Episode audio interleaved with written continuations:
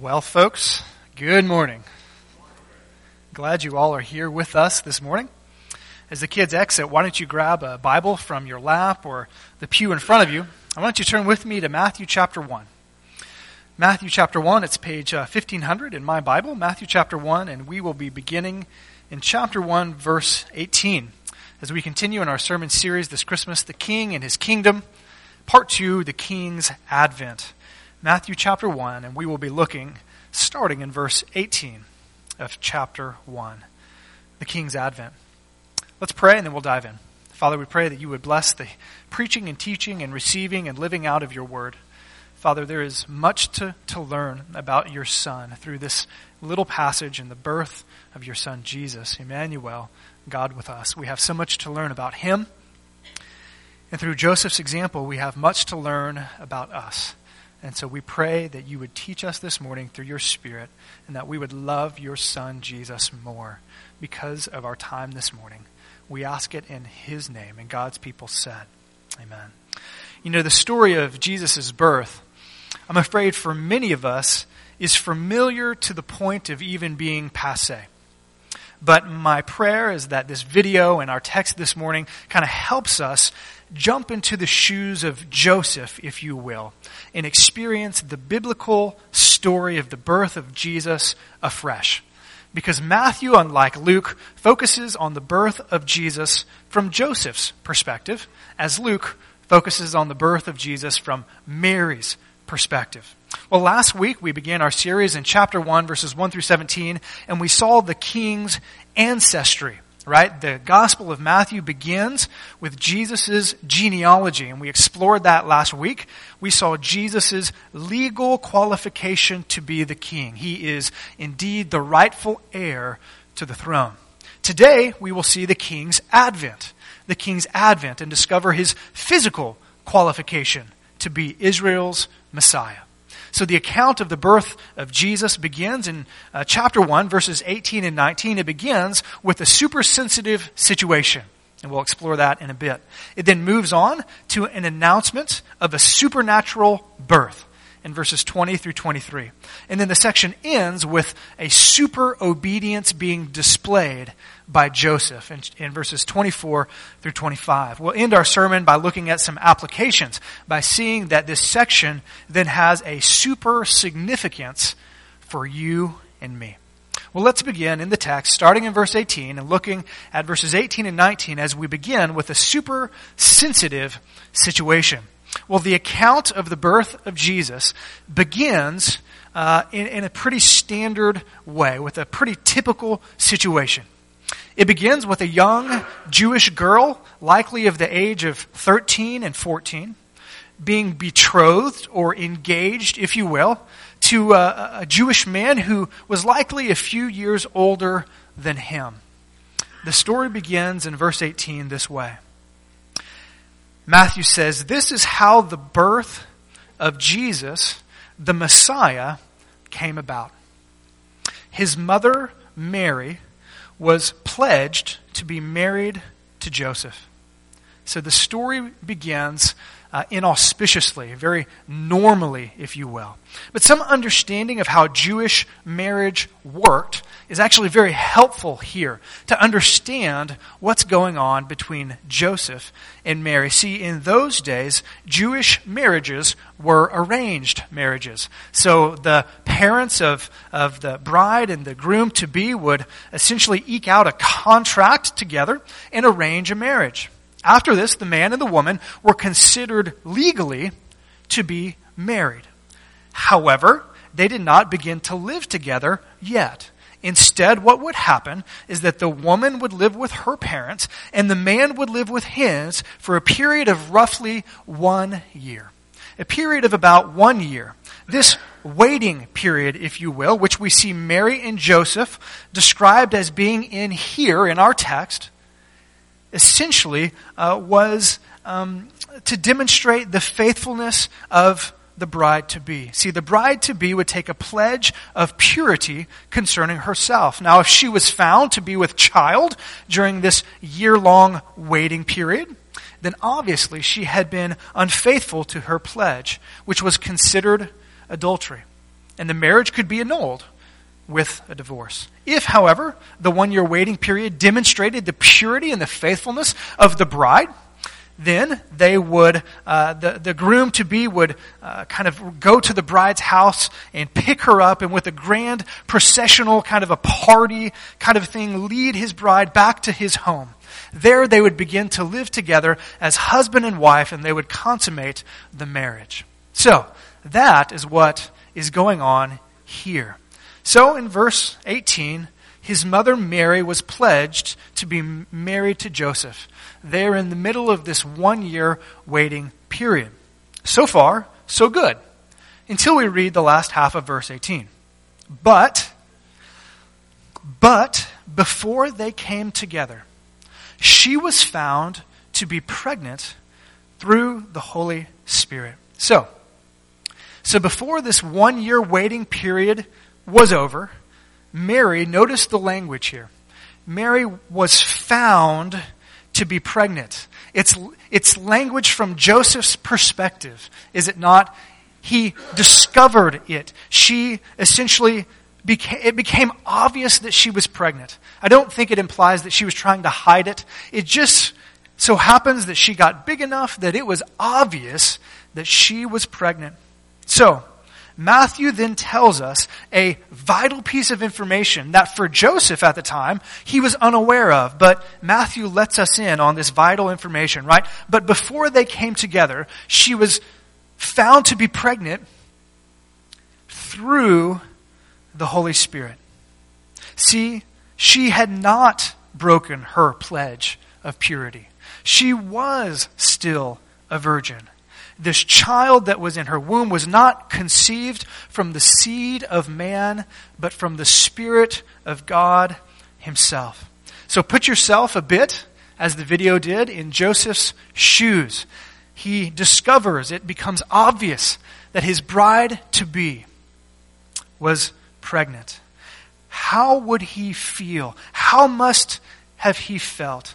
He surely was bewildered. He must have felt betrayed and even torn. What should he do? Could he let it go? Should he proceed? What should he do? Certainly, this is a super sensitive situation, is it not? What would Joseph, the man of God, do? Well, verse 19 shows us what Joseph did with this news. Take a look with me in verse 19. Because Joseph, her husband, was faithful to the law. Your translation might say righteous, faithful to the law. And yet, he did not want to expose her to public disgrace. He had in mind to divorce her quietly. What we see here is that Joseph's decision reveals his character. Namely, we see it at the very beginning of this verse the New American Standard says that Joseph was a righteous man. In the NIV translated that translates it that he was faithful to the law. That's what this word righteous means. It means that he cared about obeying God's word. He wanted to do what was right in this situation in God's eyes, according to the law. He was a righteous man. So what were his options according to the Old Testament law? Well, really I think there were three. Number one, Number one, he could publicly expose her. He could publicly expose her at the city gate, resulting in her suffering the shame of a very public divorce. We see that happening uh, allowed for in Deuteronomy 22, and that could have even resulted in her stoning. Although that was really not a practice in the first century anymore. So he could publicly expose her to the shame of the situation. Secondly, he could divorce her in private before two witnesses according to the law, Numbers 5 teaches us. So he could, in a sense, divorce her privately and shield her, hide her from public shame. Or, number three, he could actually take her as his wife, but apparently the text makes clear that he really couldn't do this in good conscience. First of all, because he believed that she was unfaithful to him. And secondly, just think about what that would have implied for him. Most certainly taking her as his wife at that point, I think would have been seen as a, as a tacit admission of his own guilt. And so he is stuck between a rock and a hard place. What is he to do? How would he respond? Well, with that in mind, verse 19 tells us his response. Joseph chose option number two, right? He decided to keep the law's requirement, but he still wanted to be merciful. You could tell that he was compassionate and that he cared for her deeply. So, with his mind made up on a private, quiet divorce, Joseph lays his head down on his pillow after a hard day's deliberations. And what happens? Well, we're told that he has a dream, and it was certainly a dream that he would never, ever forget. As we move from a super sensitive situation in verses 18 and 19 to the revelation of a supernatural birth, starting in verse 20. The text reads this way But, but after he had considered this, an angel of the Lord appeared to him in a dream and said, Joseph, son of David. Notice that. Notice what he calls Joseph. Joseph, son of David, do not be afraid to take Mary home as your wife. And here's the reason why. Because what is conceived in her is from the Holy Spirit. She will give birth to a son and you are to give him the name Jesus. And here's the reason why because he will save his people from their sins. So, Joseph lays deep in sleep upon his night bed, and the angel of God descends upon him and delivers to him a message in a divinely derived dream. And that message begins with a name. He says, Joseph, son of David. Why is that important? Why do you think the angel reminds Joseph of his heritage, of his lineage, saying, You are the son of David? He's reminding him of his royal lineage, alerting him, Joseph, to the role that you're going to play in this divine drama that's being worked out through you and through Mary. See, the angel's message contains at least three key insights or revelations. The first, Joseph shouldn't be afraid.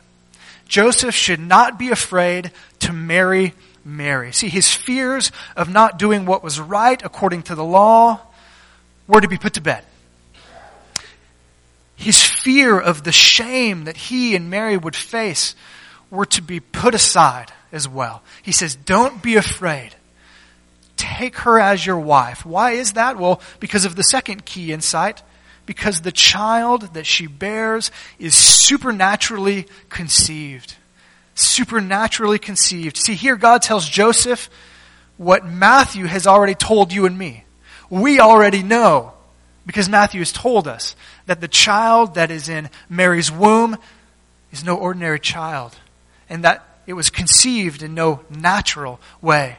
We know that, but Joseph doesn't. Until now, the child within her is supernaturally conceived, right? Mary was indeed faithful to him. She was indeed still a virgin. And the child in her room is in her womb is spirit wrought. Now, how could how how relieved Joseph must have been, right? How much tension and strife must have, in that moment, to some degree, fluttered away. See, here we discover that the Messiah is no ordinary king. He's no ordinary king, right? He is a superhuman king. So, Joseph, don't be afraid. Take her as your wife, because what is conceived in her is from God. Number three. The angel tells him and you and me that Mary will bear a son. It's going to be a boy, right? Start getting your blue baby clothes out. It's going to be a boy. And not only is it going to be a boy, but Joseph, I want you to name him a specific name. Not just any name will do for this boy, Joseph. You need to name this boy Jesus. Because, Joseph, here's what this child is going to do. This baby will save his people from their sins.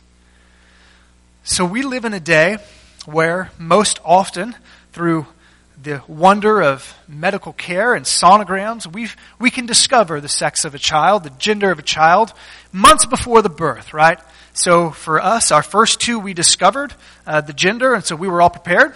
But for the last two, we thought, huh, it should be fun. Let's let's find out, you know, the old-fashioned way. We discovered at the birth, you know, uh, back then there were no sonograms. They, they, there's no way of telling what the gender of a child would be. And so when the angel tells Joseph, hey, listen, I have a divine sonogram for you. This baby, it's going to be a boy. It's going to be a boy, Joseph. And you are, you're supposed to name him something. Name him Jesus. Now, Jesus was actually a very common name in that day but it was a significant name because the name Jesus, as we've talked about before, means Yahweh saves or the Lord is salvation. So the name Jesus means something. It's indicative of what he's going to do. And the angel spells it out for Joseph. He says, Joseph, name him Jesus, the Lord saves, because through him the Lord is going to save his people from their sins, Jew and Gentile alike, anyone who would believe and place their faith in this baby boy, their sins will be forgiven. He is coming as a Savior. See, at that point in time, the Jews anticipated that Messiah certainly would be a Savior of sorts. They anticipated that He would save them from political oppression, and there was a sense in which He would even purify the, the nation from their sins. He would purify them either by decree or by appealing to the law, but there was really not the sense at that time that Messiah would die for the sins of the people, that he would be a sacrifice for the sins of the people. So here we see at the very beginning, Matthew is telling us something about this Messiah. He's going to be king over Israel, but he's going to be a savior king. So you could say that even from the cradle, even from the cradle, the cross looms large in the Gospel of Matthew, right? It, it casts a shadow over the entire life and ministry of Jesus. See, this baby boy, he was born to die. He was born to die. For me and for you. Not only that, as we move into verses 22 and 23, we see that the supernatural birth is, is supported, it's confirmed by prophecy. Isaiah chapter 7, verse 19, is fulfilled in this virgin conception and birth. Take a look at verse 22, if you will. Matthew then comments All this took place to fulfill what the Lord had said through the prophet. And then he quotes Isaiah The virgin will conceive and give birth to a son, and they will call him Emmanuel. And Matthew then tells us what that means, which means God with us. So here, Matthew, don't miss this, church. Matthew explicitly connects the virgin birth to the deity of Jesus. He explicitly connects the fact that this virgin conceived, this virgin born baby is God with us, right? The virgin birth in the deity of Jesus. Again, offering proof to certainly Jewish ears that this was indeed the Messiah. It was prophesied and now it's coming to be. The angel revealed Jesus' formal name earlier but now he gives one of his titles, right? Emmanuel, God with us. Jesus is the God of heaven and all eternity, incarnated, come to earth. What a glorious truth. Well, the account of the birth of Jesus ends in verses 24 and 25 with a super obedience being demonstrated by Joseph in his response to this angelic vision a super obedience. It begins in verse 24. When Joseph woke up, he did what the angel of the Lord had commanded him and took Mary home as his wife. And then there's this very important addition in verse 25. But, but he did not consummate their marriage until she gave birth to a son. And he gave him the name Jesus. In these short two verses, we see the character of this righteous man bleed through the pages, right? We see his obedience just stand out in his submission to God's will. He awakes from, uh, from his dream. Joseph obeys God, God's word to a T. He decides not to divorce Mary like he had planned to do, and instead he decides to take her as his wife, presumably in that very moment, at that very time, before the one year waiting period was over. He broke the norm. He defies tradition and convention to obey God. He truly was a righteous man. This must have been, just think about the implications of this. The woman he is betrothed to is starting to show. It's very obvious that she is pregnant. And then comes what is seemingly a hurried wedding, right? He takes her into his house and they officially, so to speak, become man and wife. What, what would that look like for Joseph's character? What would people say about that? It must have been the talk of the town. The gossip and the suspicion must have abounded. We even see it in the gospel accounts when people talk about Jesus and where he came from. We know where you came from. Hint, hint, hint. And yet, despite the cost to both himself and to Mary, this godly young couple decides to be obedient to God in spite of the cost. However, Matthew is quick to tell us that in spite of taking Mary into his house as his wife, he did not consummate the marriage until after baby Jesus was born. Again, revealing Joseph's righteous character. After the baby was born, he continued to obey God. He named the child Jesus, just as, as God, through the angel, told him to do, again revealing his righteous character, his concern to be obedient to God. Naming the child Jesus. And the act of naming the child was significant. It was very significant, in particular in this context. Uh, often the act of naming a child would be considered an act of adoption. And so here we see Joseph, who was not the biological father of Jesus, adopting Jesus into his family, taking him as his own. And why is that important, church? Because Joseph is what? He's the son of whom? David. He's the son of David. And so Jesus here is adopted into the line of David, making him qualified to be Israel's Messiah. So, we've seen a super sensitive situation. We've seen the announcement of a supernatural birth. And we have seen a super obedience displayed by Joseph. So let's close our time this morning by asking, why does that matter for us? Well, I think there is a super significance to this section for you and I. Two questions will help guide us. First, what do we learn from this section about Jesus? And then, secondly, what do we learn about ourselves? See, Matthew primarily wants us to know something about this baby boy. Right? He, he's teaching us about who Jesus is in this section. So we learn um, at least three things.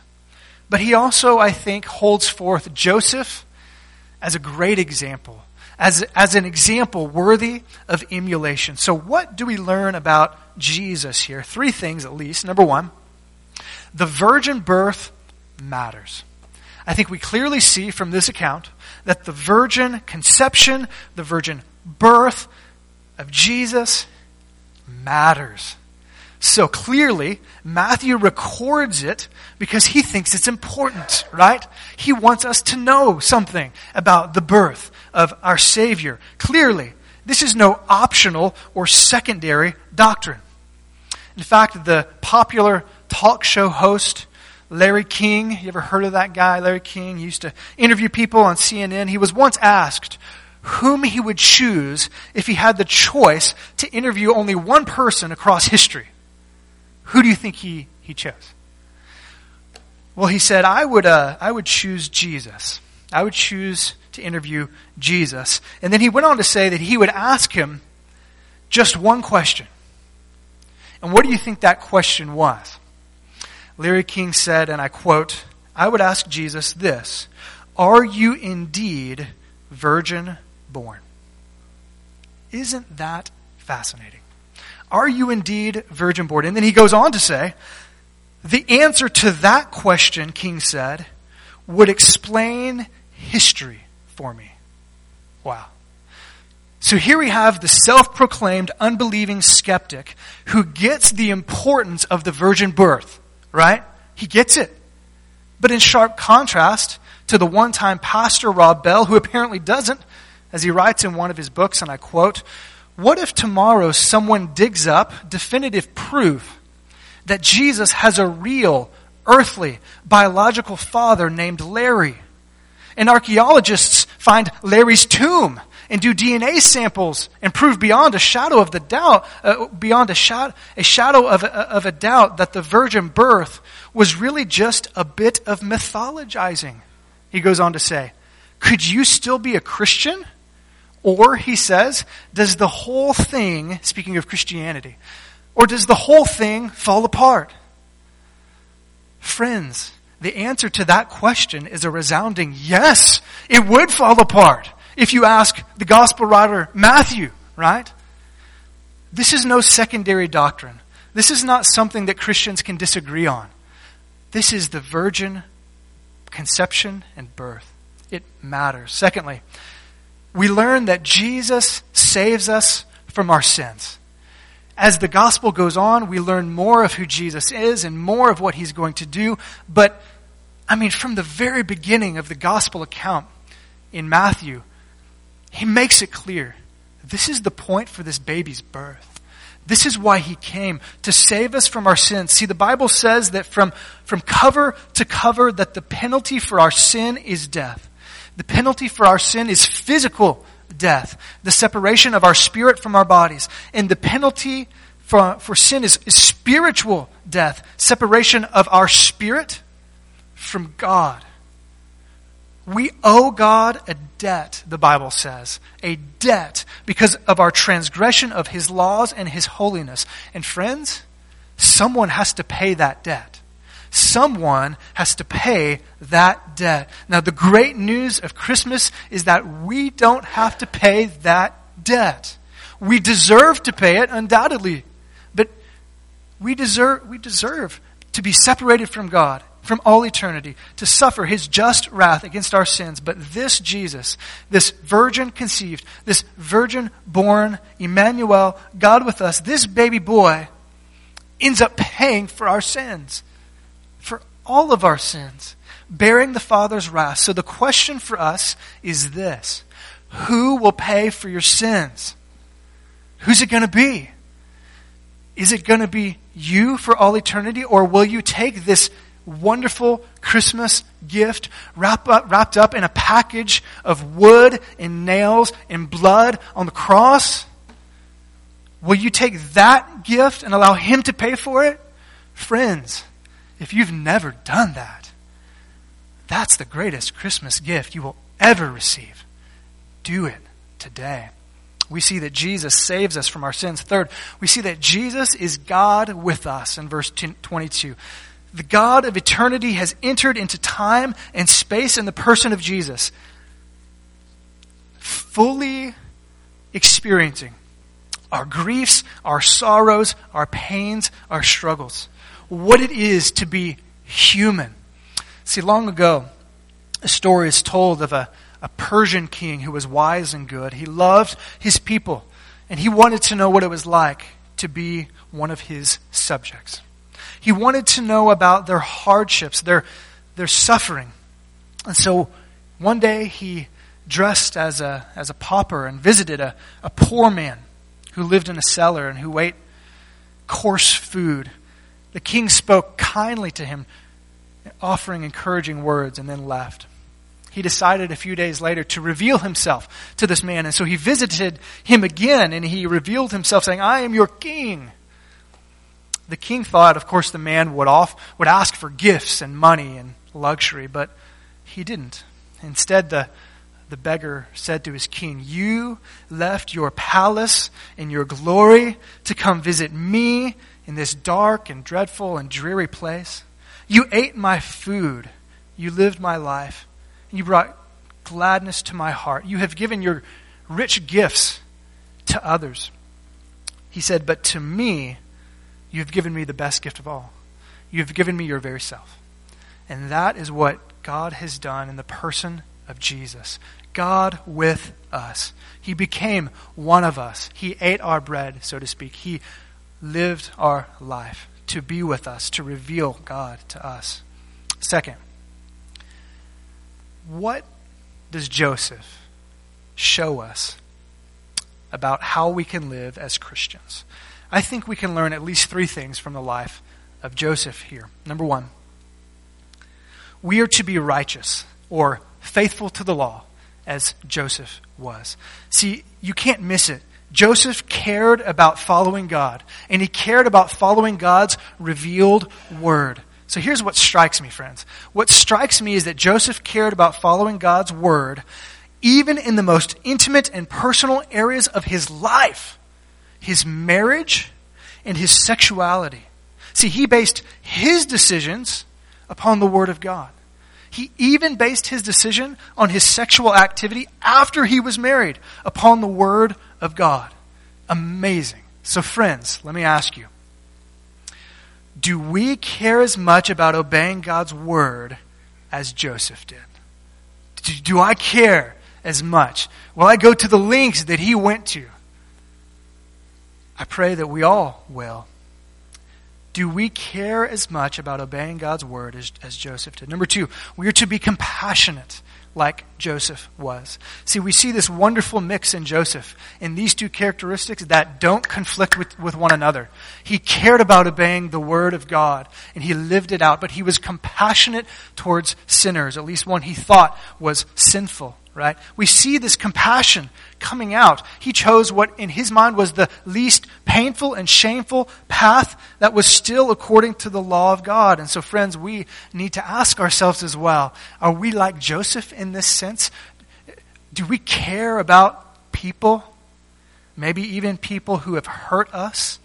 People who seemingly have wronged us, like he thought Mary had done? Are we merciful to those who have hurt us deeply? Be it our friends or our family, our spouses, our coworkers? Or do we give them what they deserve or do we give them less than that?